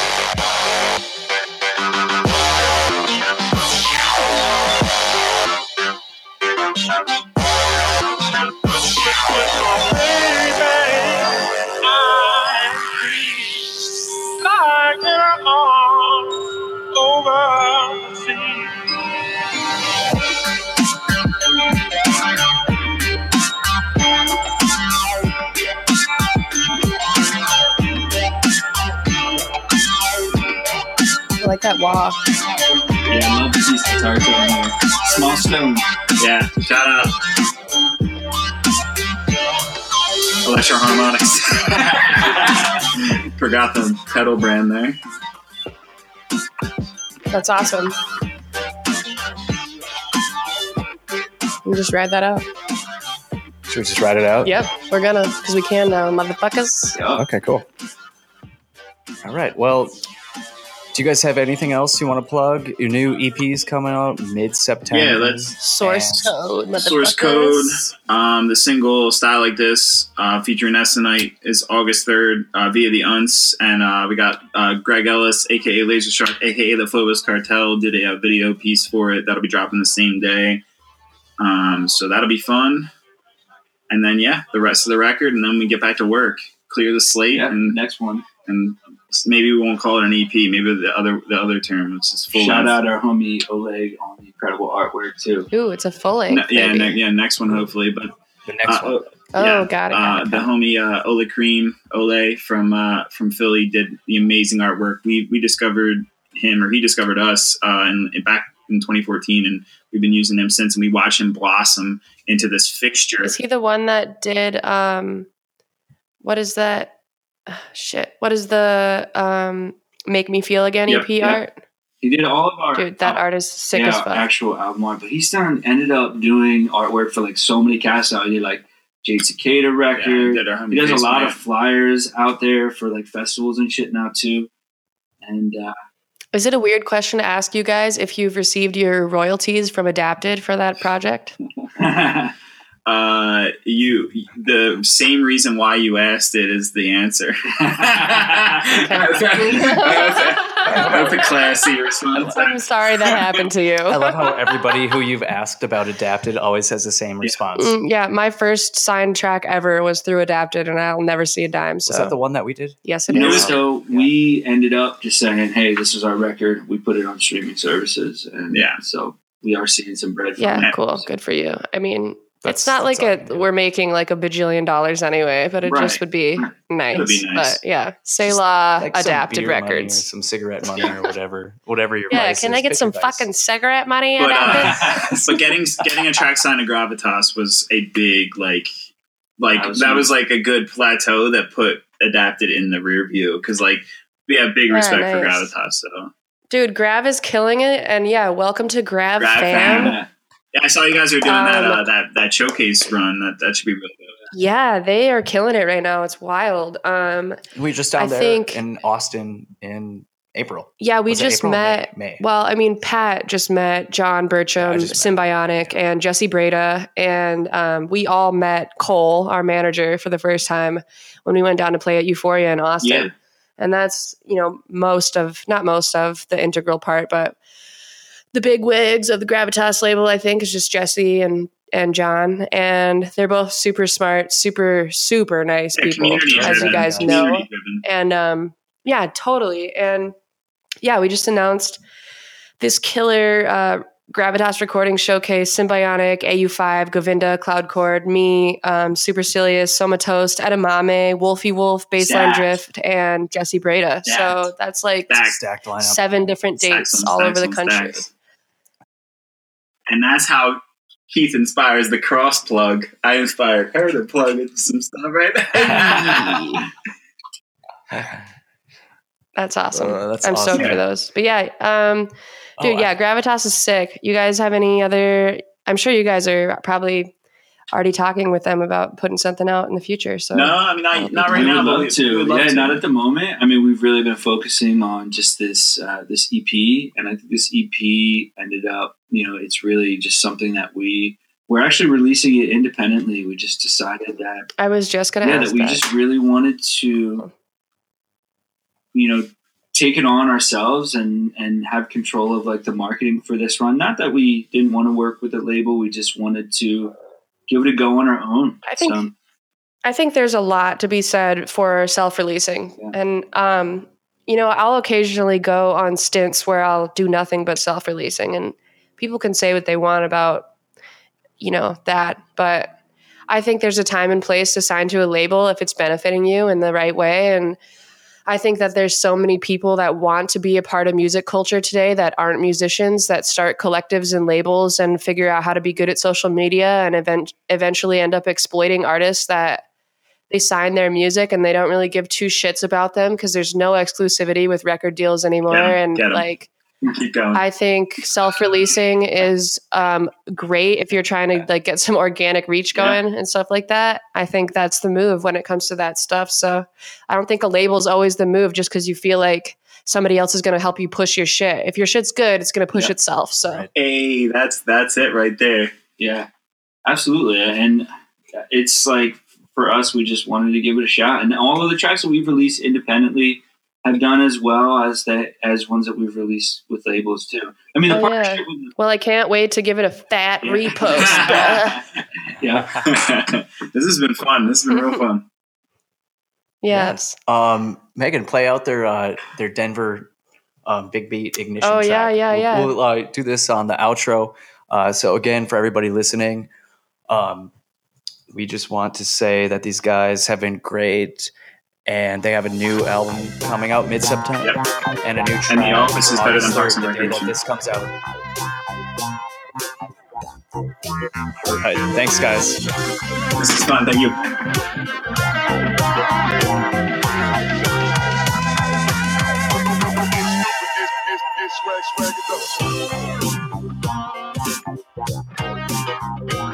Okay, thanks, guys. We really appreciate that. Um, again, they have the new album coming out in September called, what was it again, Megan? Source code. Source Code. And then they have a new single, which is coming out tomorrow, called uh, Style Like This, featuring Essenite. And I'm not familiar with Essenite, but maybe it is one of the MCs or local Philadelphia musicians that they referenced in the interview.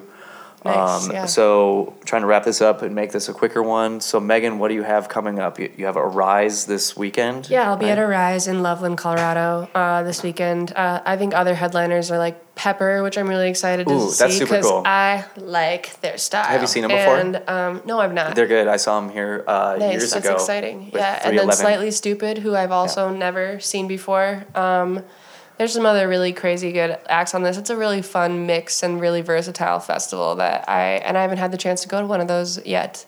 And then the following weekend, I'll be in Minneapolis on Sunday playing at Communion for my first uh, Communion set. I'll do, be doing a tech house set. Dude, I'm gonna go. Dude, Sunday. totally Yeah, I'm gonna come too. Let's Come do it. with. Let's do it. Yeah, please do. Yeah. do you want to get um, weird? Yeah.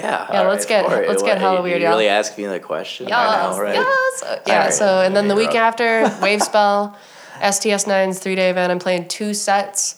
Uh, I think I'm on Friday and Yeah. Saturday. I'm get, I get to do one of my regular sets that I've been touring around this summer, and then I also get to do a house and tech set, which is so cool. I've been able, That's super cool. not been able to play those kind of sets in a while, so Yeah. it's been one of my goals to do two sets at a festival, and I'm really stoked that it's finally happening. And if you want to see the rest of my dates coming up, uh, you can peep it out on my cover photos from my artist page or my personal page or whatever. Gotcha. Yeah. So uh, yeah, what is it? Megan Hamilton official um, on Yeah, I Instagram mean, you can just or Google is me. that like yeah? Just I don't know, Google me. Just find it on Facebook. You can you did like a new cover photo where you have all the dates and you can check yeah, all that it's shit all out on there. It's up. easy peasy. Um, I'm super jealous that I'm not going back out to Belden for Wave Spell, Oh, but you know I'm so somebody in this band it. has to have a real job, right? So somebody needs to uh, put bread would on. say. Somebody needs to Put- put bread on the table. Thanks for putting bread on my bread on table, the table, Pat. Thanks yeah. for making me fat. Yeah, you're welcome. Um, Keep it rocking. but yeah, check that out, and uh, that's that. So thanks again to Wax Future, a new new single called "Style Like This" coming out tomorrow, and their new album. Um, I keep forgetting it. Megan, what's it called again? Source code, motherfucker. New album, Source Code, coming out in September. So look for that. Yeah, let's go make music, y'all. We're gonna go make some music. Jimmy, uh, you got anything? You have last words?